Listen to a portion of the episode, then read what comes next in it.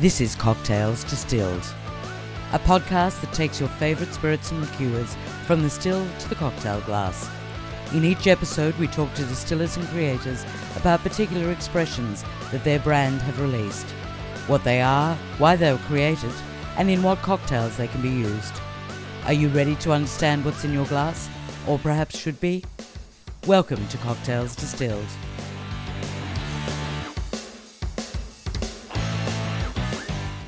Many of us have heard stories about properties or businesses that are not too distant ancestors owned. And if you have, you probably thought, what a shame that it got closed down or sold. But what if you could resurrect the past and re establish what has been lost? This is exactly what the descendants of P&H Egan, an old Irish whiskey brand from Tullamore in the county Offaly, decided to do. Known to produce some of the finest Irish whiskies in the world for over a hundred years, Egan's, which also dealt in general groceries, was forced to close at the end of the 1960s due to the advent of retail supermarkets.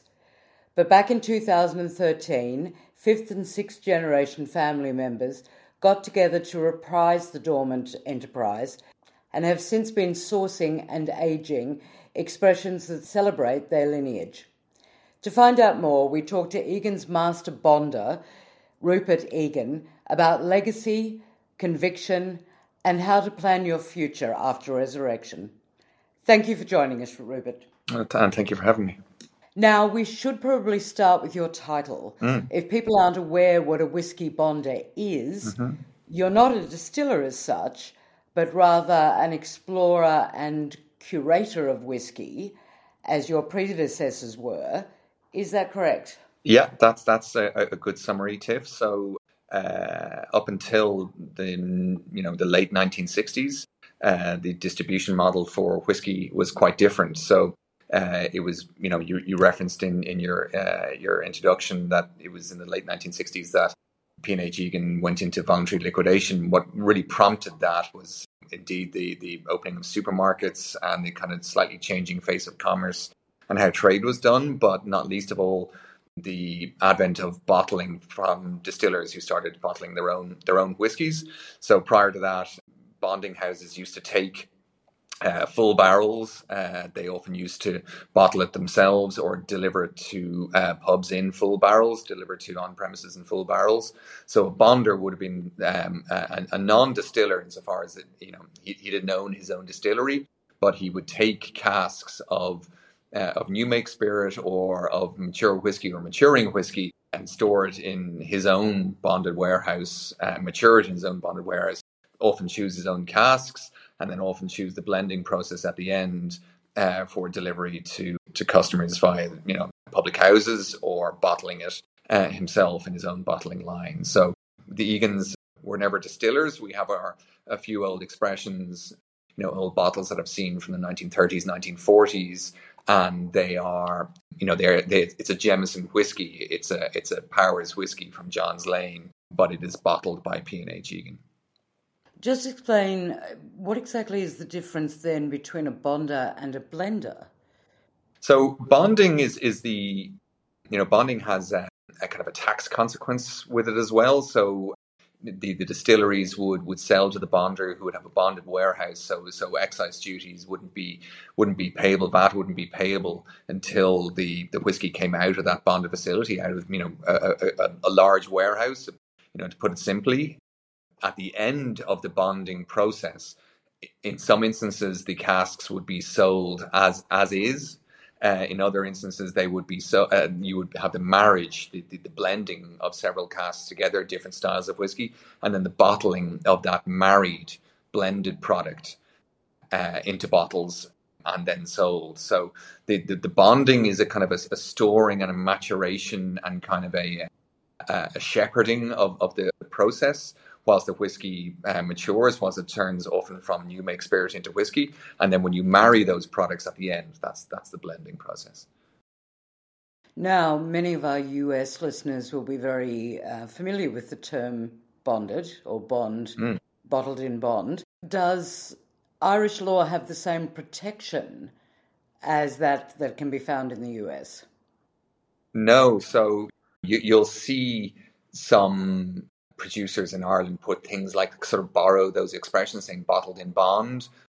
It doesn't have the same meaning as it does in the States. So, you know, there are only uh, a handful of genuine pure bonders in, in Ireland. It was it was something that we were very proud of that uh, that the Egan's used to do and did it very well and are reviewed very well for having provided a great product and having looked after some of the best spirit in Ireland uh, so carefully. So that's that's the route that we wanted to go down and just you know re offer the uh, the business as it was uh, back in 1852 and even before then. But with regards to you know what you would need to to describe yourself in the states from a TTB perspective as a bonder doesn't exist in Ireland. It's it's more a, a colloquial business description in Ireland. The Egan name is well known across Ireland, mm.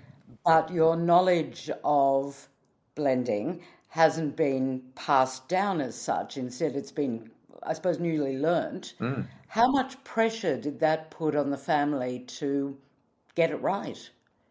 You know, it it um, it's put quite a lot of pressure, Tiff. So, just by way of background, I mean, I, I used to be in finance. I lived in London for for many years, and uh, when I decided that I had um, I wanted to change careers, I actually left my old job.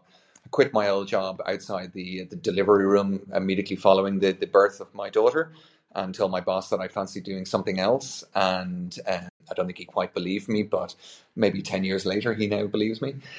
And the first thing I decided to do, you know, I wanted to get back into the family business, and I um, made it my made it my business to try and find out what I needed to do, what qualifications I needed to pursue, what time I needed to spend on this project, really to to uh, to be credible. And uh, I met a really nice guy called James Swan, who was one of these uh, great master distillers. I was introduced to him by a chap called Fionnán O'Connor, who's a great aficionado on pot still whiskey in Ireland. And Jim said to me, you know, Rupert, if you want to do this for the next 20 or 30 years, you need to go and get a qualification. The qualification he recommended was uh, the diploma in distilling, which is offered in Scotland. So I spent about three years traveling back and forth to Scotland and sitting in uh, classes with all these extremely talented uh, quality control engineers, production engineers, blenders, uh, uh, Stillman, for the most part, working for Diageo. And I made it. I made it my business just to try and ask them as many questions as I could. So I kind of immersed myself in this world. And if the truth be told, I did more work for that qualification, which took me three years, than I think I probably did in college. I enjoyed it an awful lot more. Um, but they had this expression for me. They said I was just like this MI6 spy. Every conversation that would be going on, I would be listening into. There was this really talented woman who worked for uh, Compass Box. She was one of the blenders for Compass Box. And every lunch, I would sit down and I would ask her as many questions as I possibly could, start going through whiskies with her, and really learn about the, the production process is, is one thing, the blending process is something else. But I left that after three years, you know, really comfortable that I had uh, I had got on on the pitch with regards knowledge. Now, if people are looking at the Egan name on a bottle today, what should they expect? I mean, what what we try to do, Tiff, is that we try to do no more than our ancestors used to do. So that is be the best bonder, blender, and bottler. So we're not a distiller. What we what we offer is access to the best spirit. So we have a number of relationships with really good distilleries in Ireland that produce not only good distillate and good whiskey, but the type of distillate that we feel fits best with brand.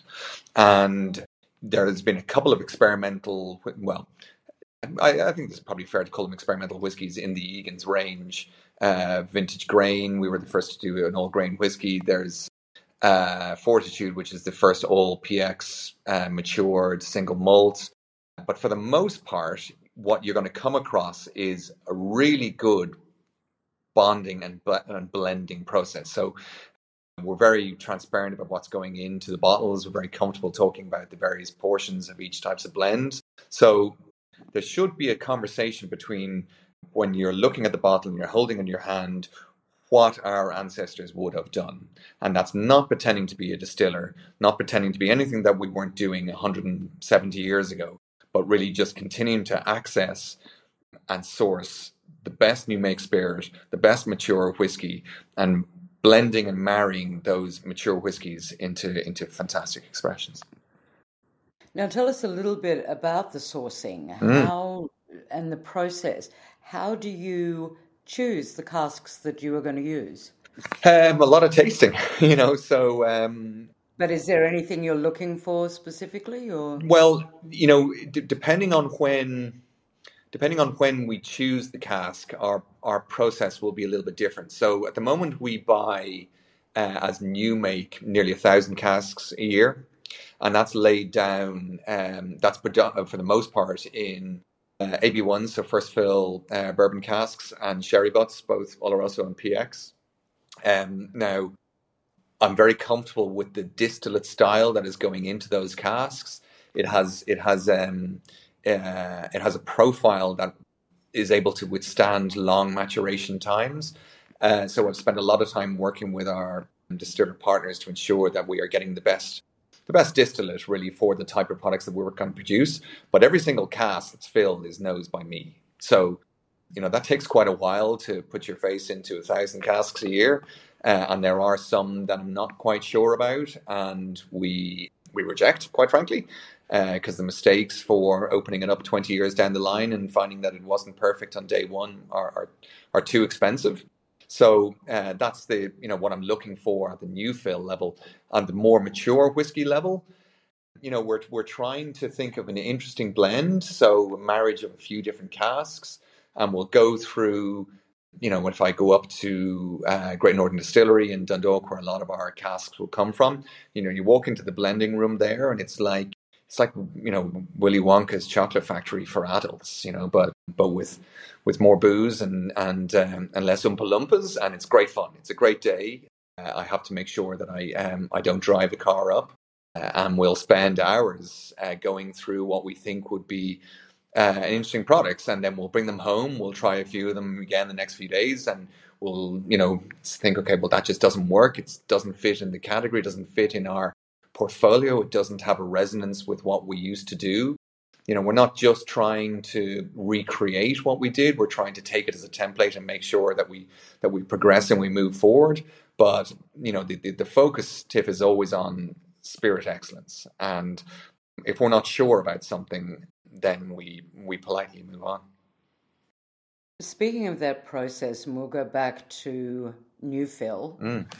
how do you know what the liquid needs how do you know what sort of barrels to put it in, what to blend it with. Would that come from experience, or is that being based on the template you were talking about? That comes from experience. It comes from probably having gone to 500 ish whiskey tastings. I was counting them up the other day. It comes from owning thousands of barrels and seeing them go through their maturation profile.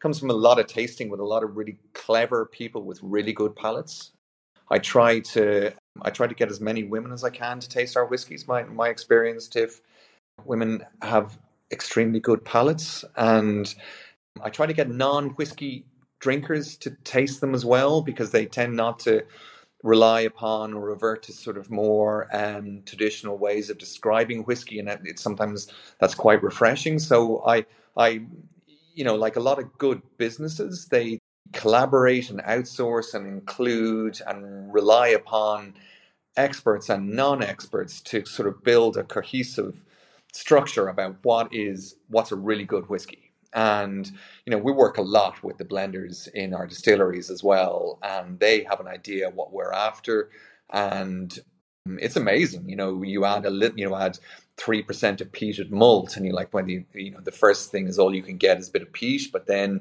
you'll find that it sits alongside the other whiskies and you know doesn't envelope them like a like a heavy Islay malt. And you know there's a lot of a lot of trial and error with those things, and there's a lot of errors. Well, Mm, you know we we try things um, and we're just not sure about them, so we don't proceed. And there are some whiskies that are more favored than others, but we think they're all excellent and they all stand up in their own right and they are all mm, the result of a fairly long and exhaustive process, a fairly long, exhaustive, and expensive process. Uh, and we we like to feel that we that we hit the mark, but we're always always trying to do something interesting uh, whilst keeping whilst keeping an eye on on where we've come from. Now, how much control do you have over the final result? Are the flavours that consumers pick up on flavours that you have designed to be present? Yeah, I mean, you can. I suppose it depends a lot on on the on the circumstances that you're thinking that a drink will be will be consumed. So, uh, you know, a, a, light grain whiskey, so something like vintage grain, which is you know sort of nine years old, ten years old. Uh, it's all bourbon matured, uh, bourbon cask matured, so it's it's light and floral and it's sweet. Um, this finish is short. It's got lots of vanillas and things like that. Okay, well, what are the circumstances that this is going to be picked up in, consumed in, in, you know, sometimes straight, sometimes over ice in a cocktail. So it'll be designed in great part for how we think it's going to be enjoyed. You know, you move to the other end of the spectrum, Tiff, and some of the, you know, very expensive well, relatively expensive uh, single malt products that we have all the way to the Genesis release we're looking for something you know big and luscious and uh, quite luxurious uh, you know make you kind of raise an eyebrow and, and sort of sit back and, and and you know give full attention to the drink that you're having. And and that will be you know we'll we'll will you know we, we don't have a a process where we're doing uh, small releases to see if consumers like them. You know, I have my own informal sort of tasting panel uh, made up of friends and family. A lot of Egans involved in that. So that will be our our um, our profile group, our target group, and we'll design whiskies really on, on, on the basis of their feedback and and how we feel uh, it, it lines up with our values. When you are creating an expression, how much thought do you put into the final use? So, for example, the cocktails that it might be consumed in. Uh, when you when you move past when you move past vintage grain and to uh, a lesser extent to um, single malt products, uh, the, the the no age statement single malt, a lot of our whiskies probably don't lend themselves to participating in cocktails. They're you know it, it it's it's uh, it's your house. You can decide what how you want the interior design to look if you buy the whiskey, but they're they're you know they're not uh, bottom shelf whiskies. They stand up, you know, very well on their own uh, over ice with a drop of water, if that's if that's how you prefer to take them. Uh, on the vintage grain side, we had a few people around on Saturday night, and uh, there was a lot of whiskey sours made. Um, there was a lot of old fashions made, and I suppose there's a conversation between that vintage grain whiskey and some uh, kind of a bourbon style of drink. So whatever uh, cocktails tend to accommodate bourbon tend to be happy with vintage grain in them as well. When you move into the you know uh, single malts or conviction, which we'll probably go on to discuss in a few minutes, um, uh, uh, for the most part, they are enjoyed uh, outside of cocktails. Now, let's talk about conviction. Mm. You brought that out earlier this year. Mm. What flavours should consumers expect from that particular expression? Uh, so, Conviction is a, a, blended whiskey. It won um, 2022 Spirits Awards Best Blended Whiskey Under 12 Years Old it's a 10 year, uh, well, uh, age statement 10 years, but there are some uh, uh, whiskeys significantly older than that in there. It's a blend of single malt and uh, single grain whiskies married together and then put in a cognac cask. I, suppose that's quite a good example of, of the, the, the blending process. We went through lots of different ratios of how much malt we would add and you know the, the the grain product on its own is really excellent. You know that's one of the one of the uh, one of the, the takeaways that the, the the spirit plate that it comes off and the amount of copper contact that it has in the column makes it a really good product. I mean, we've gone through tastings with people and they are very happy just consuming the grain, and then, then you start adding malt, and they're like, "Wow, it's a completely different drink." But that grain on its own was fantastic. So that has to be the starting point. And with that starting point, then you are going to pick up a lot of those flavor notes that you get from from grain whiskey, uh, or bourbon matured uh, grain whiskey, which is caramels, fudges. Uh, there's a little bit of spice, a little bit cayenne, and then you add in a kind of a, a well aged relatively old single malt and it starts to broaden out and right. you'll get uh, those sort of maltier st- tastes uh, it's got a nice um, broad feeling on the tongue it's it's quite floral it feels weightier it feels like it's got it adds real depth to the whiskey and sits really well alongside the grain. And then you put it in a cognac cask. Cognac does some something fantastic to it. It continues to make it quite floral. Uh, and it just it sort of calms the whole the whole drink down. And in whenever I go through flights of Egan's whiskies, I always kind of I start from vintage grain and I might finish at some of the legacy series. And I keep on coming back to conviction because I think it's a really, really sophisticated, well blended product. It is still quite, a, you know, still more expensive whiskey. It's nothing like as expensive as the the Legacy series, and nothing like expensive again as Genesis, but sits really well, sits really well in our range. It's got sort of, you know, on the nose is kind of buttery and grapefruity. Uh, there's quite a lot of dark chocolate and spice. A lot of the elements that you'll get from the malt and then they are balanced really well with um, a kind of a more sweeter grain product. Now, an obvious question, I assume, is where did the name for the expression come from? Uh, well, the, the, name is sort of a, a, play on words. So, P&H Egan was started in 1852 by my uh, great great great grandfather, uh, Patrick Egan. He had two sons, pa- uh, Patrick Jr. and Henry. I am uh, five generations down from Henry Egan, and Henry Egan, as was his brother, was um, a great uh, agitator for. Uh, for land reform in Ireland. So, uh, up until 1829, Catholics couldn't own land in Ireland uh, until the penal laws were repealed. And, you know, for many decades after that, there was still an element of being kind of a second class citizen as a Catholic in Ireland. And Henry Egan was a, a, a, strong supporter of the Land League, which agitated for for tenant rights. And he was a man, they say, of great conviction. So we thought, as a, as a, as a reference to Henry and his uh, his endeavours, we would release a whiskey uh, to coincide with 100 years uh, following his passing in in 1919. And the second play is well, the play on words is that as a result of his great conviction uh, and his, uh, his, his dedication to the task, he found himself in prison, convicted on on, more than one occasion. Um, and uh, there's a lot of great stories about Henry. He was, um, uh, you know, on, on, one occasion, two uh, prominent land leaguers were, were put in prison and to try and frustrate in Tullamore jail as it was at the time, and to try and frustrate the operation of the jail, he and um, other supporters of the Land League on one day reportedly visited the jail on 36 separate occasions, and on one of those occasions smuggled in a tweed suit.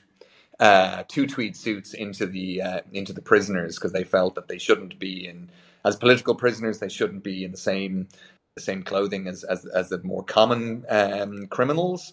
And you know, when they were released, these two these two gentlemen, one of whom unfortunately died six months after uh, being released. Uh, such was the the brutal uh, treatment they received in prison. But the other uh, was uh, was an MP, and sitting MP in, in Westminster, and every time he went to Westminster, he always wore that tweed suit that was smuggled into Tullamore Jail by my great great uh, grandfather Henry Egan. So Henry was um, he was I suppose a colorful guy, you know. Uh, by all accounts, you know, a, a, great orator, a great, you know, a, a, strong businessman, you know, great conviction in what he believed, and it was really um, in his honor that this whiskey was released. Now, what do you want people to take away from their experience with conviction? you know, it's it's a really really well made blended whiskey. It's it's it shows. Um, I mean, I prefer it. I prefer it to either of its component parts on their own, and the cognac cask is doing you know, Cognac is doing really interesting things to it. It's, it's bringing some of that sort of grapefruit and apricots. It's bringing sort of fine oak taste to it, and you know there has been a trend towards moving towards single malts, and I think that they 100% occupy a place, but they are expensive, you know, and uh, they're not for everyone, and be inaccessibly expensive in a lot of instances. Uh, and when we wanted to put out conviction, it just felt felt like it occupied a really nice place in our portfolio.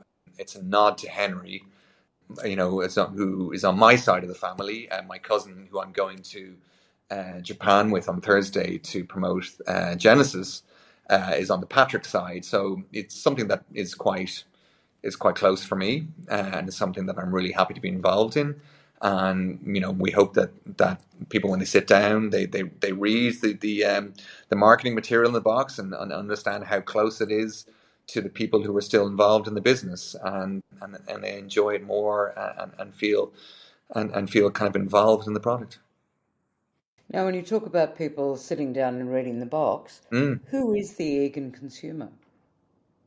There there's there's a large range in the Egan's uh, the Egan's portfolio. So there will be uh, at the at the less expensive end, there might be those who enjoy cocktails more. You know, at the more expensive uh, uh range, more expensive end of the range, those enjoy expensive single malts. We're finding more and more women enjoying actually the more expensive drinks. Uh, it's not a dusty old brand. We're trying to align ourselves with what we feel are best in class Irish businesses. So um, we've recently designed whiskey for a two star Michelin restaurant called Liath, which is um, not far from where I live, you know, to, to try and pick really amazing spirit for a really amazing business. They they have a, a, a fantastic offering. It's very kind of avant garde Irish cooking. It's kind of a, a forward looking brand. Say it's for extraordinary tastes. We. Uh, we, we're, we're, we're constantly trying to make sure that we're honest to how the business was set up in the past, but not be stuck there because you know, unless your second name is Egan, that's not a particularly interesting place to be stuck. Um, it has to be modern. It has to be has to be migratory and evolving and organic, and and that's and that's how we you know that's where we want to land with this. And, and, and I feel we've done a good job. And most of the people that we speak to, our consumers, sort of identify it as being an Irish brand, but not uh, not kind of dusty bottle at the back of the shelf that you only see uh, elderly guys in bars consuming. It's it's it's for everyone. Now, speaking of that, I assume you would agree that there is room within Irish whiskey for innovation. Then. Mm. Yeah, one hundred percent. So. You know, I, I, I, think Irish whiskey, the Irish whiskey technical file affords quite a lot of innovation, certainly in regards to wood policy uh, much more so than it does uh, for our, um, our, our cousins across the border in Scotland.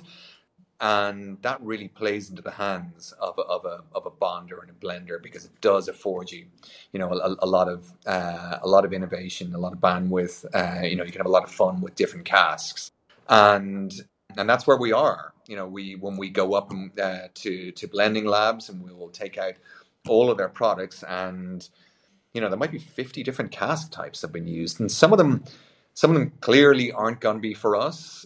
Some of them are, are, you know, for a particular branding offering, but a lot of them are, you know, really interesting ways of presenting presenting Irish whiskey. And uh, you know, when you look at the story of Ireland, where it's come from, you know, our business was started in 1852, so just when the famine finished in Ireland, so, you know, amongst the darkest periods for Ireland, and you look at where it is now as a country, and you kind of tell that story and the story of Egan's over that over that period with this sort of narrative arc that the whiskey seems to provide. It it really feels like you know that we've got this great runway in front of us for continuing to innovate and continuing to excite our customers uh, as Ireland and whiskey and the Egans uh, all, all move forward together. Now, speaking of moving forward, next year marks the 10th anniversary of the brand's reincorporation. Mm. Has the last decade been what you thought it was going to be when you decided to relaunch? No, I mean, I suppose when when we relaunched, it was it was there were there were there were baby steps, and you know the main difference, Tiff, is that Irish whiskey is is has uh, has blown up, you know, over the ten years, um, and it will do so again over the next ten years. I mean, in, in, yeah. they estimate by twenty thirty we'll will we'll outsell Scottish whiskey in the United States. So, wow. even ten years ago, that was that was really unthinkable. So we're very fortunate uh, that we are uh, our boat is being lifted by this uh, rising water. And had we'd been asked to predict that 10 years ago, no one would have really predicted it. The other thing we didn't predict is how the world has really taken to the particular style of distillate that Irish whiskey tends to produce versus Scotch, versus bourbon, North American whiskies. And that that's kind of that's fortuitous, and I don't think anyone planned that. Or if they did, they didn't reveal those plans to me.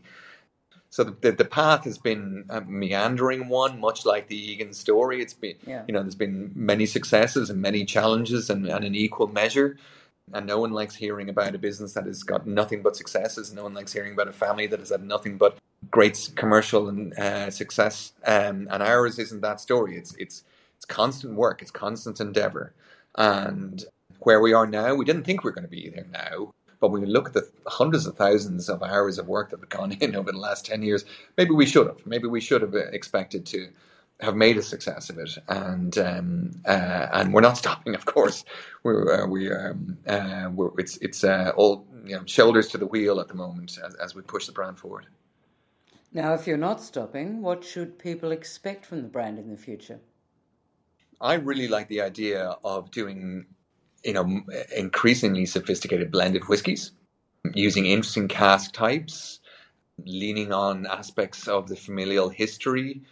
We have um, a release just for the Japanese market uh, called Genesis, and it is uh, 170 bottles uh, to commemorate 170 years of the incorporation of P&H Egan, which happened in 1852, and it is it's fantastic. It's it's an it's a beautiful whiskey in a beautiful in a beautiful pack, and it's really exciting selling products like that because you you know you sort of feel like you're you're you're an ambassador for Ireland, and we're we are you know literally going off to the far east to sort of spread the story of, of Irish whiskey uh, and the Egans and quality and and hard work. And that's the sort of if we if we can keep our business in in, in with that as its guiding principle we'll continue to put out fantastic whiskies and that's one of the things that Johnny, uh, my my third cousin, and I talk about all the time. Just you know,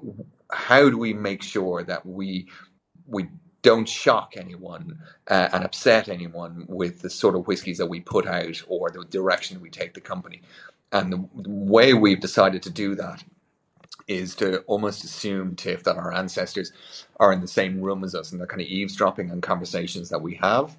And if we do everything honestly and we don't pretend to be doing anything that we're not doing, and we give full transparency about, about the whiskies that we're producing and the direction we're taking the company, uh, we think we'll be successful.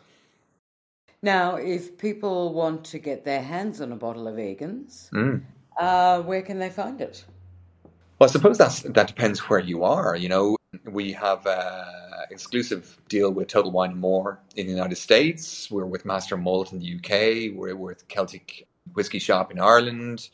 A number of online retailers. We're going to we're expanding into uh, Nigeria uh, next year, which is oh bless yeah, which is kind of amazing. I'm going to Japan Thursday. I've never been to Japan. I've never been to Nigeria. I'm the, the first guy to put my hand up and say I want to be the guy going to Nigeria. Uh, I think that sounds like so much fun. Mm. Uh, you know, we're expanding. We, we're we're still a, we're still a small brand. Um, we want to make sure that we partner with the right distributors who understand us a lot of my time is spent educating distributors as to exactly how to describe our product, meeting with key accounts. Um, but that takes a lot of time. You want to make sure that we want to make sure that we that we don't do anything hasty. You know, we don't make mistakes um, because it's very easy to happen. You know, you can have your head turned, yeah. and uh, it's it's it's difficult to to to repair damage like that. So we're making sure that we're opening up more and more uh, accounts and geographies, uh, but in a in a measured and, and, and sober way, if if you'll allow the pun. Now, if people want more information about Egan's, they can, of course, go to your website, Mm. which is eganswhiskey.com, Mm-hmm. or alternatively connect with the brand on your socials. Mm-hmm. We're always happy to engage, literally directly, with any consumer who wants to know anything about any of our whiskies. Anyway, Rupert, look, thank you so much for taking the time to speak with us today. That's my pleasure. That's my pleasure, and thank you for having me, Tiff. And we'd also like to thank you for listening. Be sure to visit cocktailsdistilled.com to access the show notes. And if you like what you've heard, we'd love you to subscribe, rate, or give a review on iTunes. Until next time, cheers.